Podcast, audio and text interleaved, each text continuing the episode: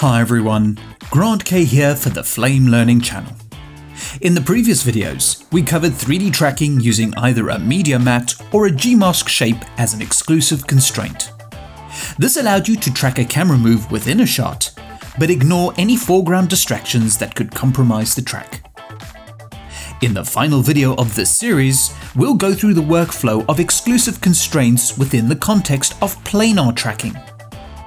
This workflow is slightly different from three D tracking, so this is worth watching.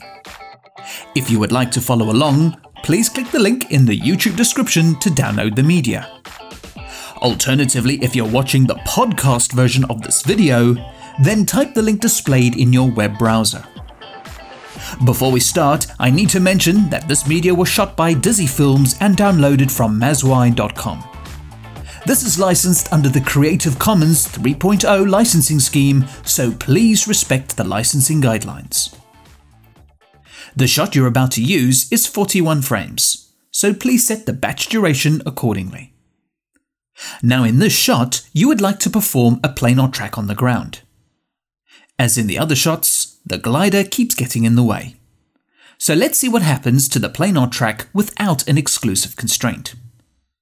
In batch, use an action and connect the source clip into the background input. Now call up the action controls and switch to a dual screen split. When it comes to planar tracking, you can apply planar tracking to a variety of objects in action. For this scenario, I'll use a perspective grid, but the steps will be the same for planar tracking on other objects. In the action node bin, ensure the background is selected in the media list. Next, drag out a perspective grid into the action schematic. Remember to select the media you want to track first before adding the perspective grid. So zero represents the background, but media input one will be one, media input two will display a two, and so on. With the perspective grid node selected, hover over the result view and press F eight for the perspective grid object view. Now take some time and position the corners of the perspective grid over a large region of the ground. Next, double-click the perspective grid for its controls. In the object menu, switch to the tracking controls. Now there is perspective in this shot, and the perspective option is on by default with the perspective grid. If you scrub the time bar, there isn't much of a change in the pattern, so there's no need to auto-update the reference. Now click Snap. The reference pattern at the top left of the viewer shows the region that will be tracked. Now click Analyze. Almost straight away, we can see a problem, so stop the analysis. So the glider is already upsetting the track. Click Go to Ref to return to the defined reference frame at frame one. Now when something gets in the way of the planar reference pattern, you can normally enable occlusions. This will ignore any obstacles going in front of the reference pattern. Click Snap again to set the reference and click Analyze. The planar track fails again, so stop the analysis and go to the reference frame one more time. At this point, you might be wondering, what was the occlusion button doing? I did say that it ignores obstacles that move in front of the reference pattern. This is true, and that is how it was designed. The problem you have here is that the glider was captured as part of the reference pattern when you click Snap. Therefore, it is not considered as an obstacle. So the workflow is to use a Gmask shape to knock out the glider before snapping the reference pattern. Switch to the action node bin and ensure the background is selected in the media list. Drag a Gmask into the action schematic.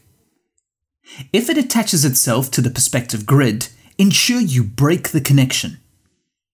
When a Gmask is connected to the object of the planar track, it will be an inclusive constraint.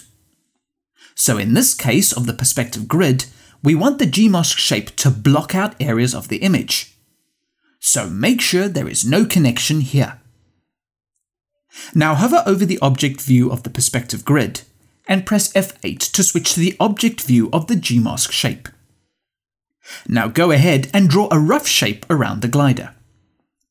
Ensure it's big enough to cover the glider and remember to close the shape. Once you're done, double-click on the Gmask's Axis node for its controls. Switch to the Tracking controls.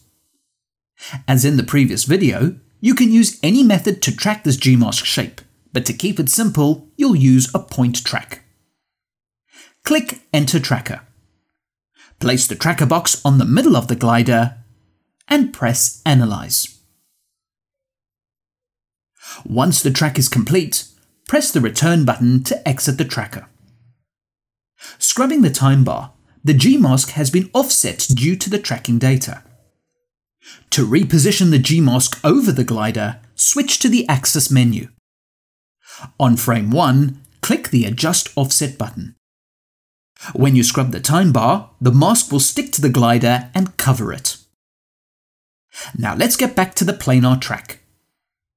Double-click on the Perspective Grid node and switch the view to the Perspective Grid Object View with F eight. Looking at the planar tracking settings, we will use the Gmask to knock out the glider, so occlusions are not necessary in this case. Under the Analysis Constraints header, you have inclusive and exclusive options. If the Gmask shape was attached to the perspective grid, then you could use the inclusive options to include the Gmask's content in the track. But in order to use the exclusive options, the Gmask shape must not be connected to the perspective grid node. Instead, when you select the option, it is called Media Gmasks. The reason for calling it Media Gmasks has to do with the relationship both the Gmask and Perspective Grid have to the media. In this example, both nodes are displaying a zero that indicates the background. This could be any media input. But as long as the nodes share the same media input, you can use the Gmask shapes in conjunction with the planar tracker. So in this Perspective Grid controls, click Snap. Looking at the reference pattern, you should see a noticeable difference. The region where you see the glider is cut out. If you now press Analyze and watch the reference pattern during the track, you'll see the glider being excluded. In turn, when you scrub the time bar after the track completes, you can see how the track has been successful and there is no longer an issue.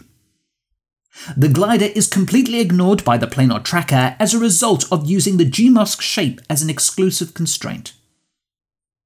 Now here are a few more tips which can tackle even more challenging tracks.